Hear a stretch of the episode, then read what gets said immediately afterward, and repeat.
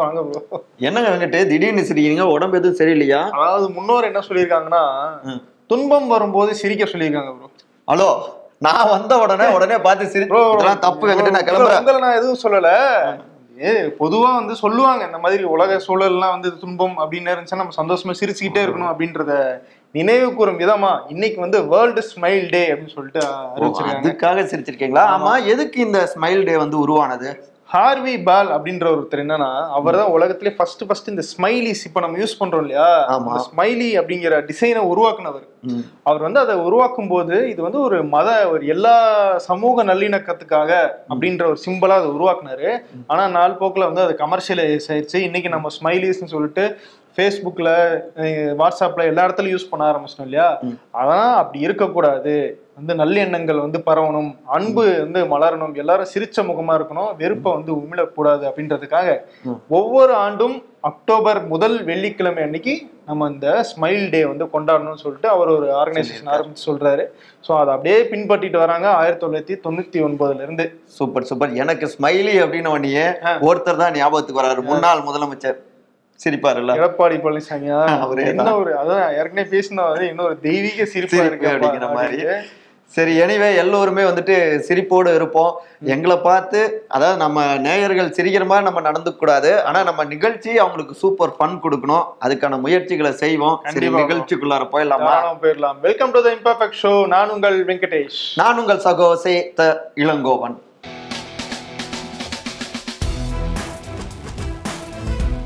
திமுகவின் தலைவர் பதவிக்கான அந்த தேர்தல் தேர்தல்னு சொல்லியிருக்காங்க.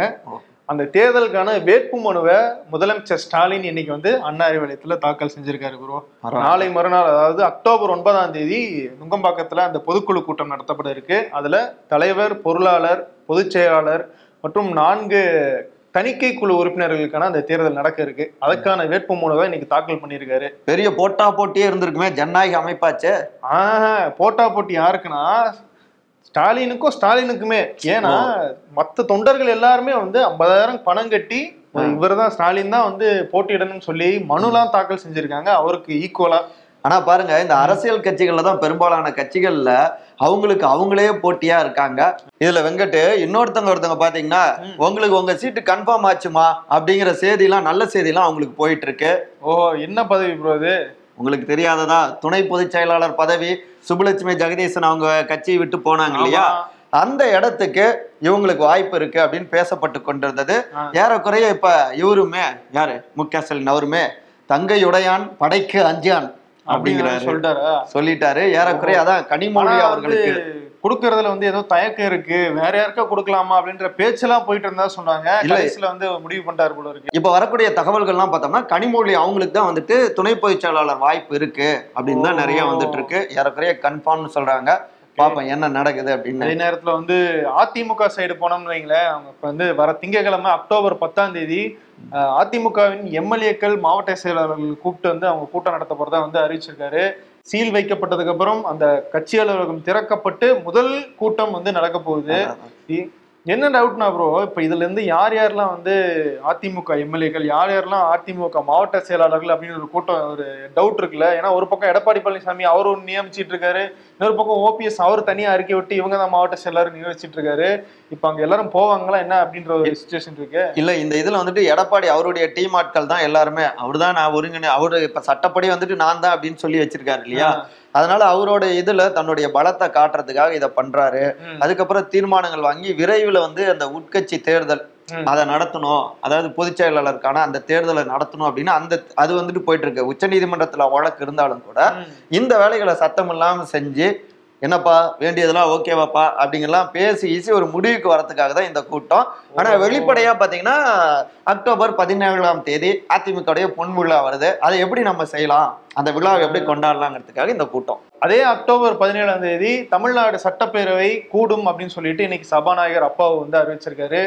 ஏகப்பட்ட முக்கியமான நிகழ்வுகள் அந்த இந்த சட்டப்பேரவை கூட்டத்தில் நடக்க இருக்கிறது. முக்கியமா அந்த மசோ நிறைய அறிக்கைகள் வந்திருக்கு. நம்ம வந்து ஜெயலலிதாவுடைய மரணம் தொடங்கி ஸ்டெர்லைட் துப்பாக்கி சூடுகள் அதில் யார் மேல குற்றவாளிகள் அப்படிங்கிற அறிக்கைகள் வருது. அது போக முக்கியமான விஷயம் இப்போ ஓபிஎஸ் தரப்பும் அங்க வந்து வருவாங்க. ஆஸ் அ எம்எல்ஏ அப்படின்ற ஒரு பேரோட. இப்போ துணை அஹ், எதிர்க்கட்சி தலைவர் அப்படிங்கிற பதவி ஓபிஎஸ்சிக்கு இருக்கா? அதற்கேத்த மாதிரி சீட்டு ஒதுக்குவாங்களா? அப்படின்ற பெரிய கேள்வினா இருக்கு. அப்போவும் வந்து அது நாங்க வந்து யாரும் வந்து கஷ்டப்படாத மாதிரி எல்லாரும் மகிழ்ச்சியா இருக்கிற மாதிரி நாங்க சீட்டு ஒதுக்குவோம் அப்படின்னு சொல்லியிருக்காரு. ஆனா அங்க போய் என்ன நடக்குது அப்படின்றதெல்லாம் அன்னைக்கு போனாதான் தெரியும். மகிழ்ச்சியா இருக்கிற மாதிரி சீட்டை ஒதுக்குனா என்ன பண்ணுவாரு? பின்னாடி உட்காந்தா சிரிப்பு சத்தம் வர மாதிரியா உட்கா போடுவாரு. போட்டாலும் போடுவாங்க யாருக்கு தெரியும்? வானம் மேகமூட்டத்துடன் காணப்படுகிறது. என்ன ப்ரோ மழை ஆரம்பிச்சிருச்சு. ஜீவா படம் ஜீவா படத்துல தானே இந்த பாட்டுக்கு வரும்? நம்ம காலைல. கேட்டு வந்தேன் நீங்க ஏதோ ஒரு டீ கடையில கேட்டிருக்கீங்க போல இருக்கு. சரி. நம்ம முன்னாடி இருக்கிற டீ கடை தான். ஆமா. என்ன விஷயம்னா அக்டோபர் இரண்டாவது அல்லது மூன்றாவது வாரங்கள்ல வந்து பருவமழை வடகிழக்கு பருவமழை தொடங்க போகுது அப்படின்னு சொல்லிட்டு வானிலை ஆய்வு மையம் சொல்லிட்டாங்க. அக்டோபர் இரண்டாவது வாரமா இல்ல நவம்பர் இரண்டாவது வாரமா? அக்டோபர் இரண்டு இல்லது மூன்றாவது வாரம் தான். ப்ராபப்ளி அக்டோபர் பதினாறு அந்த அந்த கட்டத்துல இருந்து இருபத்தி நாலாம் தேதிக்குள்ள. நம்ம பருவமழை தொடங்கும் அப்படின்னு சொல்லியிருக்காங்க. இப்ப என்ன கேள்வினா பருவமழை வந்து ரெடி ஆயிருச்சு. நம்ம ஊர் ரோடு மழைநீர் வடிகால்கள் எல்லாம் வந்து ரெடி ஆயிருச்சா? எங்கத்த சொல்ல? அதாவது முக்காவாசி ரோடு எல்லாமே நேத்து பேஞ்ச அந்த மழைக்கு ரெண்டு நாளா பேஞ்ச மழைக்கு வந்துட்டு கொஞ்ச நேரம் பேஞ்சதுக்கே நிறைய வந்துட்டு தண்ணி இருந்தது. எனக்கு ஞாபகம்லாம் என்னன்னா போன அதாவது ஒரு ரெண்டு மாசத்துக்கு முன்னாடி ஆகஸ்ட்ல வந்து பார்த்தோம்னா சிட்டிங் அமைச்சர் கே என் நேரு அவர் சொன்னாரு செப்டம்பர் மாசத்துக்குள்ளார எண்பது விழுக்காடு வேலைகள் பணிகள்லாம் வந்துட்டு நாங்க வடிகால் பணிகள்லாம் வந்துட்டு முடிவு செஞ்சிருவோம் அப்படின்னு. சொல்லியிருந்தாரு. இப்ப என்ன பேசியிருக்காருன்னா இதே கேள்வியை கேட்டப்ப எண்பது பர்சன்ட் வேலைகள் பணிகள் எல்லாமே நாங்க முடிச்சிட்டோம். கிட்டத்தட்ட எழுநூற்றி ஐம்பத்தோரு பம்புகள்லாம் இருக்கு தண்ணீர் தேங்கினா எடுக்கிறதுக்கு. அதுக்கப்புறம் நாங்க போர்க்கால அடிப்படையில் நிறைய வேலைகள்லாம் செய்யறோம் தண்ணீர் தேங்காது அப்படிங்கிற மாதிரி உறுதி கொடுக்குறாரு என்னன்னா சில இடங்கள்ல சரியா இருக்கு. கொஞ்சம் நல்லா உடனே டக்கு டக்குன்னு வேகம் எடுக்கிறாங்க. ஆனா. பல இடங்கள்ல வந்து பார்த்தோம்னா தண்ணி தேங்குற காட்சிகளையும் பார்த்து கொண்டிருக்கோம். நம்ம இதே போல மெத்தனமா இருந்துடக்கூடாது கவர்மெண்ட் ஏன்னா இது ஏற்கனவே நமக்கு சென்னையில நிறைய படிப்பணிகள் இருக்கு. இவங்க ஆட்சிக்கு வந்து கிட்டத்தட்ட ஒன்றரை ஆண்டுகள் ஆகிடுச்சு. சோ இப்ப வந்துட்டு கொஞ்சம் கூட தண்ணி தேங்காத மாதிரியான ஒரு சூழலுக்கு கொண்டு வரணும். கொஞ்ச நாளுக்கு முன்னாடி இவர் முதலமைச்சர் பேசினாரு. இந்த முறை வந்துட்டு தண்ணீர் தேங்காது என்று ஓரளவுக்கு நான் நம்புகிறேன். அந்த அளவுக்கு நாங்க வேலை செஞ்சிருக்கோன்னு சொன்னாரு. ஓஹோ நாளைக்கு இன்னொரு ஆய்வு வந்து போறாரு. பார்த்துட்டு ஓரளவுக்குன்றது. நல்லா வந்து ஆகுதா? இன்னும் சுமாராக ஓரளவுக்கு அப்படின்னு குறையுதா அப்படிங்கிறது தெரியல. தெரியல அது. என்ன தீபாவளி எப்பவும் போல. இந்த மழையிலேயே தான் கொண்டாட வேண்டியதா இருக்கு.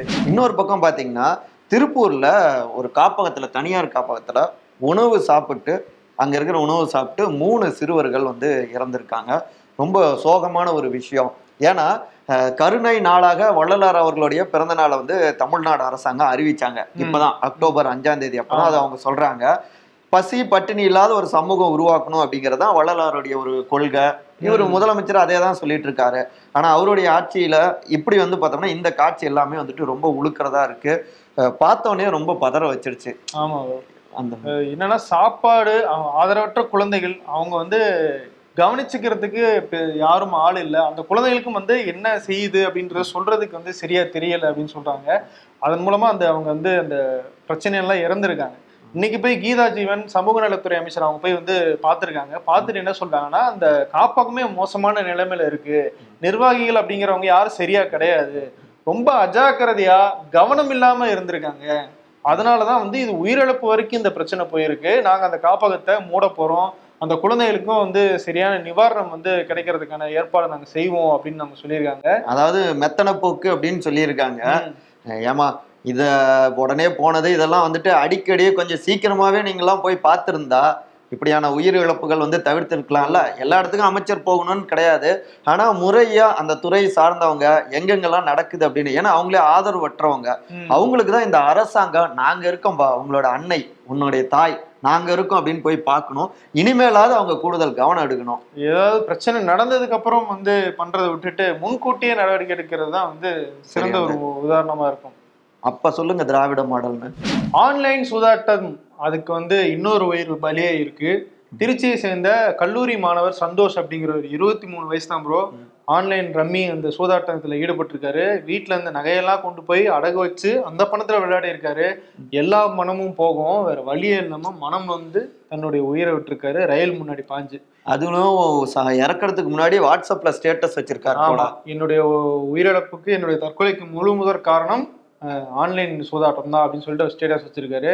இன்னொரு பக்கம் தவறான பாதைக்கு ஒரு முக்கியமான ஒரு வங்கி மேலாளரே வந்து போயிருக்காரு. என்னன்னா ஈரோடு மாவட்டம் டிஜி புதூர் அப்படின்ற பகுதியில் இருக்கிற தமிழ்நாடு கிராம வங்கி. அந்த வங்கியினுடைய மேலாளர் என்ன பண்ணியிருக்காருன்னா மக்கள் கொண்டு வந்து அடகு வைப்பாங்க இல்லையா? சாதாரண கிராம மக்கள். அந்த நகைகளை எடுத்துட்டு போய் சாதாரண ப்ரோ ஒரு கிலோ அந்த ஒரு நகையை எடுத்துட்டு போய் தனியார் வங்கியில வச்சு அந்த பணத்தின் மூலமா சூதாடி ஃபுல்லா பணத்தையும் வந்து இழந்திருக்காரு. இப்போ அந்த விஷயமும் தெரிய வந்து பாருங்களேன். பாருங்க இவங்கெல்லாம் மக்களுடைய அதாவது உண்மையிலே ஆன்லைன் சூதாட்டமே தப்பு. அதுல மக்களுடைய பணத்தை மக்களுடைய வயித்துல அடிச்சிருக்காரு அந்த மேலாளர். சூதாட்டம் பாருங்க அது ஒரு மிகப்பெரிய போதை. வெங்கட்டு. அதுல போனவங்க நிறைய பேர் மீண்டு வரவங்க ரொம்ப குறைவா இருக்காங்க. நம்மளுடைய மூளை நரம்புகள் எல்லாமே அதுக்கா பழக்கப்படுத்திடும். அதுல அதிகமா எளிய மக்கள் வந்து பாதிக்கப்படுறப்பதான் ரொம்ப கஷ்டமா இருக்கு. எப்படியாவது நம்ம வந்து சம்பாதிச்சிடக்கூடாதா? எப்படியாவது நல்லா வந்துடக்கூடாதா? அப்படிங்கிற அந்த சுய விருப்பம் இருக்கு இல்லையா. அதைத்தான் அந்த சூதாட்டம் தூண்டில் மாதிரி போட்டு அப்படியே அந்த வலைக்குள்ளார போட்டு உள்ள கொண்டு வந்து வாழ்க்கையே இல்லாம பண்ணிடுது. முகம் மிக மிக மிக மோசமான இந்த ஆன்லைன் சூதாட்டம். சரி கவர்மெண்ட் என்னதான் பண்றாங்க? என்னென்னமோ கூடினாங்க பேசுனாங்க. ஸ்டாலின் அவர் பேசினாரு. கரெக்ட் என்னன்னா அமைச்சரவை வந்து ஒரு ஒப்புதல் கொடுத்தாங்க. இந்த ஒரு அவசர சட்டமா நம்ம ஒண்ணு ஏற்றி இந்த ஆன்லைன் சூதாட்டத்துக்கு தடை விதிப்போம்னு அதை ஆளுநருக்கு அனுப்பிட்டாங்க. அந்த மசோதா அனுப்பிச்சாங்க. ஆமா. அத வந்து அவசர சட்டம்ன்றனால நேரடியா ஆளுநருக்கு போகுது. இல்லாட்டி சட்டமன்றத்துக்கு போயிட்டு தான் வரும். ஆனா இப்பதான் ஞாபகம் வருது. அந்த ஆளுநர்கிட்ட அனுப்புனதுதான் சீக்கிரம் ஒப்புதல் கொடுத்துருங்க ஆளுநர் அவர்களே அப்படின்னு அன்புமணி ராமதாஸ் கூட. ஏன்னா உயிரிழப்புகள் இனிமேல் வேணாம். அப்புறம் மறுபடியும் அதிக பேர் இறந்தாங்கன்னா நீங்க தான் பொறுப்பேற்கிற மாதிரி ஆகும். ஏன்னா கிட்டத்தட்ட ரெண்டு மூணு ஆண்டுகள்ல எண்பது பேருக்கு மேல இறந்திருக்காங்க இல்லையா. அதனால சீக்கிரம் ஒப்புதல் கொடுங்கன்னு அன்புமணி சொல்லியிருக்காரு. ஆனா என்னன்னா இப்ப வந்திருக்க தகவல். ஆளுநர் அக்டோபர் ஒண்ணாம் தேதி அதுக்கான ஒப்புதலை கொடுத்துட்டு தான் வந்து ஒரு தகவல் வந்து வெளியே வந்திருக்கு. ஆனா இங்க தமிழ்நாடு அரசு ஏழாம் தேதி வரைக்கும் வந்து அதை வந்து வெளியிடவே இல்லை. இப்பதான் வந்து தகவலாவே அது வந்து லீக் ஆயிருக்கு. இருக்கு. இப்ப அக்டோபர் பதினேழாம் தேதி சட்டமன்றம் இது பண்ற இடத்துல அப்ப அவசர சட்டமாக அது வந்து ஓகே ஆகும். ஓகே ஆகும். இப்பயும் அந்த சட்டம் ஆல்மோஸ்ட் அமலுக்கு வந்த மாதிரி தான். அப்போ வந்து சட்டப்பேரவையிலும் அதை வந்து அந்த சட்டத்தை வந்து அறிமுகப்படுத்திடுவாங்க. ஆனா ஒவ்வொன்றுக்குமே இதுவாப்பா அவங்க டக்குங்கிற மாதிரி இவ்வளோ ப்ராசஸ் ஆகிறதுக்குள்ளார இன்னும் எத்தனை எத்தனை உயிரிழப்புகளை நம்ம வந்துட்டு பார்க்க போறோமோ? ஆமா. ஒருவேளை டிரான்ஸ்லேட் பண்ணிட்டு இருப்பாங்களோ? மொழிபெயர்த்துட்டு இருக்கிறதுனால இவ்வளோ லேட் ஆகுமா? ஆமா வாய்ப்பு இருக்கு. இப்ப வேற வந்து ஆளுநர் வந்து தமிழ்லாம் கத்துக்கிட்டு இருக்காராம். நான் சீக்கிரமே வந்து உங்ககிட்ட இனிமேல் தமிழ்லயே நான் ஸ்பீச் கொடுக்குறேன் அப்படின்னு சொல்லியிருக்காரு. தமிழ்லயே வந்து ஏதாவது அப்படி இப்படிங்குவாரு அதுக்கு ஒரு சோர்ஸ் ஆஃப் இன்ஸ்பிரேஷன் வந்து திருக்குறள் வந்து எடுக்கிறாரு ஓஹோ. திருக்குறள்ல வந்து அவர் அவரு உள்ள போய் இறங்கி படிச்சதுல அவர் என்ன சொல்றாருன்னா திருவள்ளுவர் திருக்குறள்ல ஆன்மீகம் நீதி சாஸ்திரம் தர்ம சாஸ்திரத்தை பத்திலாம் பேசியிருக்காரு. ஆனா வந்து அது மொழிபெயர்த்தவங்க அது ஒரு வெறும் வாழ்க்கை நெறி நூலாக மட்டுமே இருக்குன்ற மாதிரி நமக்கு ஒரு பிம்பத்தை ஏற்படுத்திட்டாங்க. அப்ப வாழ்க்கை நெறிங்கிறது வேற சாஸ்திரங்கிறது வேறங்கிறாரா? சாஸ்திரத்துல வாழ்க்கை நெறியே இல்லைன்னு சொல்ல வராரா? சொந்த கம்பெனிக்கே வந்துட்டு. வந்து டிஸ்டன்ஸ் ரொம்ப அதிகம் அப்படின்றத அவர் சொல்றது வந்து நம்ம புரிஞ்சுக்க முடியுதுன்னு நினைக்கிறேன். என்னன்னா வெற்றிமாறன் சொன்னதான் ஞாபகத்துக்கு வருது. இது வந்து திருவள்ளுவரை காவி சாயம் பூச பார்க்கறாங்க. அவருக்கு வந்து காவி உடை அணிவிக்கிறது எல்லாமே ஒரு அரசியல் விஷயம்தான் அப்படின்னு சொன்னார் இல்லையா. அதை தான் வந்து ஆளுநர் பண்றாரோ இல்ல ஆளுநர் மைண்ட்ல வச்சுதான் வெற்றிமாறன் சொன்னாரோ அப்படின்றது எனக்கு இல்ல. இல்ல இல்ல. எப்படியோ ஒண்ணு. ஆனா பாருங்க வெற்றிமாறன் மட்டும் இல்ல கருணாசி சீமான் இப்படி பலருமே வந்துட்டு இந்த விஷயத்த சொன்னாங்க. அதனாலதான் ஐயோ இதை மறந்துடக்கூடாது. அவங்களே ஞாபகப்படுத்திட்டாங்க அப்படின்னு மறுபடியும் வாண்டடா வந்துட்டு இப்படி வந்து பேசுறாரு. மட்டும் என்ன சொல்லியிருக்காரு ப்ரோ திரும்பி முதல்ல இருந்து திருக்குறளை தெளிவா மொழிபெயர்க்கணும். ஜியு போப் மாதிரி ஆட்கள்லாம் வந்து தவறான மொழிபெயர்ப்பை கொடுத்துட்டாங்க. வேற அர்த்தத்தை கொடுத்துட்டாங்க. புதுசா மொழிபெயர்க்கணும் அப்படின்னு சொல்லியிருக்காரு. அந்த ஜியு போப் அப்படிங்கறதுதான் அவருக்கு பஞ்சாயத்து அதுதான். பஞ்சாயத்து போல. தம்பி புதுசா கல்யாணம் ஆகியிருக்கீங்க. ஒய்ஃப் எப்படி எப்பயும் திட்டிட்டு இருக்காங்களா இல்ல அப்பப்பவா? அது என்ன ப்ரோ உங்களுக்கு தெரியாதா? இத்தனை வருஷம் வாங்கிட்டு இருக்கீங்க. ஏங்க உடனே அண்ணன் பப்ளிக்கா இவர் இங்க வந்து இளங்கோவன் எக்ஸ்பிளைன்ஸ் பேசுவாப்ல இம்பர்ஃபெக்ட்ஸ் பேசுவாப்ல எக்ஸ்பிளைனர்லாம் பேசுவாப்ல இவ்வளவு பேசுறவரு வீட்டுக்கு போனா கப்பு சிக்குன்னு அததான் நானும் சொல்ல இங்க பேசுறேன் அங்க பேச முடியுதா.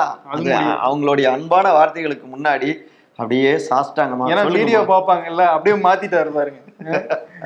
சரி எனிவே விஷயத்துக்கு வாங்க ப்ரோ அதான் அதான் அதான். உலகம் முழுக்கவே அந்த இந்த விஷயங்கள் ரொம்ப ஜாலியா அப்படிலாம் வந்து சொல்லணும் அப்படின்ட்டு அதே போல ஒய்ஃப்லாம் வந்துட்டு வேலைக்கு போறப்ப அவங்களும் அங்க கமெண்ட் பண்ணிப்பாங்க. வீட்டுக்கு போனா அவங்க வீட்டுக்காரர் வந்து அவர் முன்னாடி பேச முடியாதுல்ல? அப்படிங்கிற மாதிரி அவர் போட்டு சார் சார் நம்மள ராவு ராவுன்னு ராவுவாரு அப்படின்னு சொல்லிட்டு இந்த காமெடி எல்லாம் இருக்கும். இதை தான் அரசியல்லையும் இவர் சொல்லியிருக்காப்ல. யாருன்னா கெஜ்ரிவால் அவர் சொல்லியிருக்காரு. நான் வந்துட்டு என் மனைவி கூட அப்படிலாம் திட்டினது கிடையாதுங்க. கடந்த ஆறு மாசமா என் மனைவி கூட அந்த அளவுக்கு வந்து லவ் லெட்டர்லாம் வந்துட்டு நாங்க பரிமாறிக்கிட்டதுல அந்த அளவுக்கு எனக்கு வந்துட்டு அப்படியே என்னை பத்தியே பேசிட்டு இருக்காங்க. என்னையே திட்டிட்டு இருக்காரு அவரு? அந்த அன்பானவர் யாரு? அதாவது துணைநிலை ஆளுநரான வி. கே. சக்சேனா அவரை பத்தி தான் வந்துட்டு சொல்லிட்டு இருக்காரு அதாவது இப்படி என்ன வந்து திட்டிக்கிட்டே இருக்காரு. உடனே உங்களுடைய எஜமானர் டெல்லி அந்த டெல்லியை சொல்றாரு. அவங்களுக்கு வந்து தகவல் சொல்றதுக்காக இப்பெல்லாம் நீங்க பண்றீங்க அப்படின்னு சொல்லிட்டு வேடிக்கையாகவே நறுக்குன்னு இப்படி வந்து அவரை கலாய்ச்சி அவர் பதிவு போட்டிருக்காரு. இன்னொரு பக்கம் ப்ரோ எலெக்ஷன் கமிஷன் இந்திய தேர்தல் ஆணையம் ஒரு விஷயம் வந்து சொல்லியிருக்காங்க. என்னன்னா ஒரே வேட்பாளர் ஒன்றுக்கும் மேற்பட்ட தொகுதிகளில் போட்டியிடுறது இருக்கு இல்லையா? அந்த நடைமுறையை ரத்து செய்யணும் அப்படின்னு சொல்லிட்டு மத்திய அரசுக்கு ஒரு பரிந்துரை வந்து கொடுத்துருக்காங்க. ஏன் அப்படின்னா இப்போ ஒருத்தர் ஒரு தொகுதியில் நிற்கிறாரு ஒன்றில் ஜெயிக்கிறாரு ஒன்றில் தோத்துறாரு. அப்போ தோத்த தொகுதிகளில் திரும்பி ஒரு தேர்தல் நடத்த வேண்டியதா இருக்கு. அதுக்கு ஒரு செலவாகுது. அதனால நீங்க வந்து அந்த சிஸ்டத்தை ரத்து பண்ணுங்க அப்படின்னு சொல்லி கேக்குறாங்க. அப்படி பாத்தீங்கன்னா ராகுல் காந்திலாம் வந்து ரெண்டு தொகுதியில நின்னதுனால தான் அவர் ஒரு தொகுதிக்காக போக முடியல ராகுல் காந்தி மட்டும் கிடையாதுங்க. பிஜேபி இப்படி எல்லாருமே வந்து நிக்கிறாங்க. அவங்களுக்கு மக்கள் மேல பயமா? இல்ல எல்லா மக்கள்கிட்டயும் ஆதரவு வாங்கணும் அப்படிங்கிறதுக்கான பாசமா? இதுல என்ன டவுட் மக்கள் மேல பயம் தங்க மேல இருக்கிற அந்த நம்பிக்கையின்மை அது கூட காரணமாக இருக்கலாம்.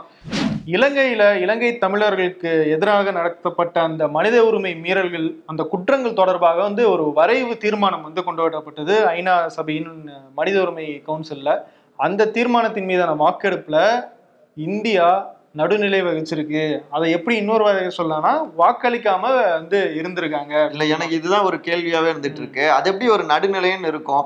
இப்படி வந்து தப்பு நடந்திருக்கு அப்படின்னு அவங்க வந்து ஒரு வரைவு கொண்டு வராங்க அப்படின்னா தப்பு நடக்கல அப்படின்னு எதிரா வாக்களிக்கலாம். இல்ல நடந்திருக்கு அப்படின்னு வாக்களிக்கலாம். ஆதரவா? இல்ல வந்துட்டு எதுவுமே இல்லாம நடுநிலைனா என்ன சொல்ல வராங்கன்னா அப்படி ஒரு மனித உரிமை மீறலே நடக்கல அப்படிங்கிறதுக்கு ஓகே சொல்றாங்க போல. அப்படின்னு சொல்றாங்க. இன்னொரு பக்கம் என்னன்னா அண்ணாமலை என்ன சொல்றாரு? இலங்கை மோடிஜி இருந்தாதான் இலங்கை தமிழர்களுக்கு எல்லாம் கிடைக்கும். அவங்களுடைய உரிமைகள்லாம் மீட்டெடுக்கப்படும் அப்படின்ற அளவுக்கு எல்லாம் பில்டப் கொடுக்கிறாரு. ஆனா அவங்களுக்கு அடிப்படை உரிமையான மனித உரிமைக்கான அந்த வாக்கெடுப்புல கூட இந்தியா பங்கேற்கல அப்படின்னா அது எப்படி சரியான விஷயமா இல்ல இலங்கை தமிழர்கள் அப்படின்னு சொன்னதுல அந்த தமிழர்கள் அப்படிங்கிறது அப்படியே அமைதியா இருந்திருக்கும். இலங்கைக்கு அவர் சப்போர்ட்டிவா இருப்பாரு அரசாங்கத்துக்கு. அப்படிங்கிற மாதிரிதான். அவங்க அவங்க சந்தர்ப்பத்துக்கு ஏத்த மாதிரி வந்து பேசிக்கிறாங்க ப்ரோ கள்ள நோட்டை மாத்திரவன் கூட ஈஸியா மாத்திட்டு போயிடுறான். கொஞ்சோண்டு கிழிஞ்ச நோட்டை மாத்துறதுக்கு எவ்வளவு கஷ்டப்பட வேண்டியது இருக்கு? உண்மைதான் நடைமுறை? சிக்கல். சென்னையில நாளை தேர்தல் வைத்தால் கண்டிப்பாக சென்னை மக்கள் திமுகவிற்கு வாக்களிக்க மாட்டார்கள். காரணம் சென்னை சாலை முழுவதும் தோண்டப்பட்ட பள்ளங்கள் மூடாத பள்ளங்கள் என பல நெருக்கடிகளை சென்னை மக்கள் சந்தித்து வருகிறார்கள். ஜேஎஸ்கே கோபின்னு சொல்லியிருக்காரு. ஆமா ஆமா ஆமா வைல் பிளேயிங் பப்ஜி ஃப்ரெண்டு சொல்றாப்ல இந்த ரத்தமும் போர்க்களமும் அவளை மறக்கத்தான் என்னை மறக்கத்தான். டேய் ஆறா வேலை கிடைக்கிற வரைக்கும் இவ்வளவு சம்பளம் வேணும் அவ்வளவு சம்பளம் வேணும்னு சொன்னவங்களுக்கு அமைகிற கம்பெனி எல்லாம் சம்பளம் கொடுத்தா போதுங்கிற மாதிரியான விதம் நீங்க சம்பளம் கொடுத்தா போதுங்க எங்களுக்கு. ஆமா. சரி நம்ம அப்படியே விருது பகுதிக்குள்ளார போயிடலாம். யாருக்கு விருது? இன்னைக்கு அந்த முக்கியமான ஒருத்தருக்கு தான் விருது கொடுக்கணும். ஏன்னா மொழிபெயர்ப்பு பண்ணணுங்கிறாரு. மறுபடியும் ஃபர்ஸ்ட்ல இருந்து எல்லா கோட்டையும் அழிங்க. முதல்ல இருந்து தொடங்கணும் அப்படிங்கிறாரு. அதாவது ஒரு வழக்கத்துல தமிழ்நாட்டு மக்கள் திருக்குறளை எப்படி பாக்குறாங்க திருவள்ளுவருமே கூட உலக பொதுமறையா தான் அதை இது பண்ணாரு. அவர் ஒரு தமிழர் அப்படின்னு பெருமையா இருந்தாலும் கூட எந்த இடத்திலும் இவங்களுக்கு தான் சொல்லாம உலக மக்களுக்கே அந்த திருக்குறளை வந்து கொடுத்திருக்காரு. ஆனா இவர் என்ன சொல்றாருன்னா அதெல்லாம் இல்ல. அவர் வந்துட்டு ஆன்மீகம் ஆன்மீகம் ஓகே. ஆனா இவர் முன்வைக்கிற ஆன்மீகம் தான் பெரிய கேள்விக்குறியா இருக்கு. போற இடங்கள்லாம் வந்து ஏதாவது ஒண்ணு பேசி பஞ்சாயத்தை கூட்டிடுறாரு. கல்வி சாலைகள் ஆளுநருங்கிற அந்த வேலையை பார்க்காம எதேதோ கல்வி சாலைகள்ல போய் பேசுறது அவர் ஒரு சித்தாந்தவாதியாக தன்னை முன்னிறுத்துறாரு அதனுடைய லேட்டஸ்ட் வெர்ஷன் தான் இப்போ வந்து திருக்குறளை மொழிபெயர்க்கணும். கரெக்டான விஷயம் ப்ரோ இந்துக்கும் இந்துத்துவத்துக்கும் இருக்கிற வித்தியாசம் தான் ஆளுநர் சொல்ற அந்த விஷயமா இருந்துட்டு இருக்கு. உலக பொதுமறைய இந்தியாவுக்குள்ள இருக்கிற ஒரு சின்ன சாஸ்திரத்துக்குள்ள அடக்கணும் அப்படின்னு சொல்லிட்டு ஆளுநர் ஆர் என் ரவி முயற்சி முயற்சிக்கிறாரு சோ அவருக்கு என்ன அவார்டு கொடுக்கலாம்னா என்னன்னா எப்ப பார்த்தாலும் ஏதாவது மைக் கிடைச்சா போதும். ஏதாவது இதே போலத்தான் அங்கே குஜராத்திலே இங்கே. உத்தரப்பிரதேசத்திலே அப்படின்னு பேசிக்கிட்டே இருக்கா இல்லையா? ஆத்து ஆத்துன்னு ஆத்திக்கிட்டே இருக்கிறதால ஆமா. ஆத்து ஆத்துன்னு ஆத்துறாரு ஆளுநர் அப்படிங்கிற அந்த அவார்டையே நம்ம வந்து கொடுத்துடலாம். கொடுத்துடலாம். தொடர்ந்து இம்பர்ஃபெக்ட் ஷோக்கு உங்களுடைய ஆதரவு கொடுங்க. கருத்துரை பகுதியில் உங்களுடைய கமெண்ட்ஸை கொடுங்க. அஹ் நாங்க என்ன அதுல இருந்து மெருகேற்றிக்க முடியும் அப்படிங்கிறத பார்ப்போம். நன்றி வணக்கம்.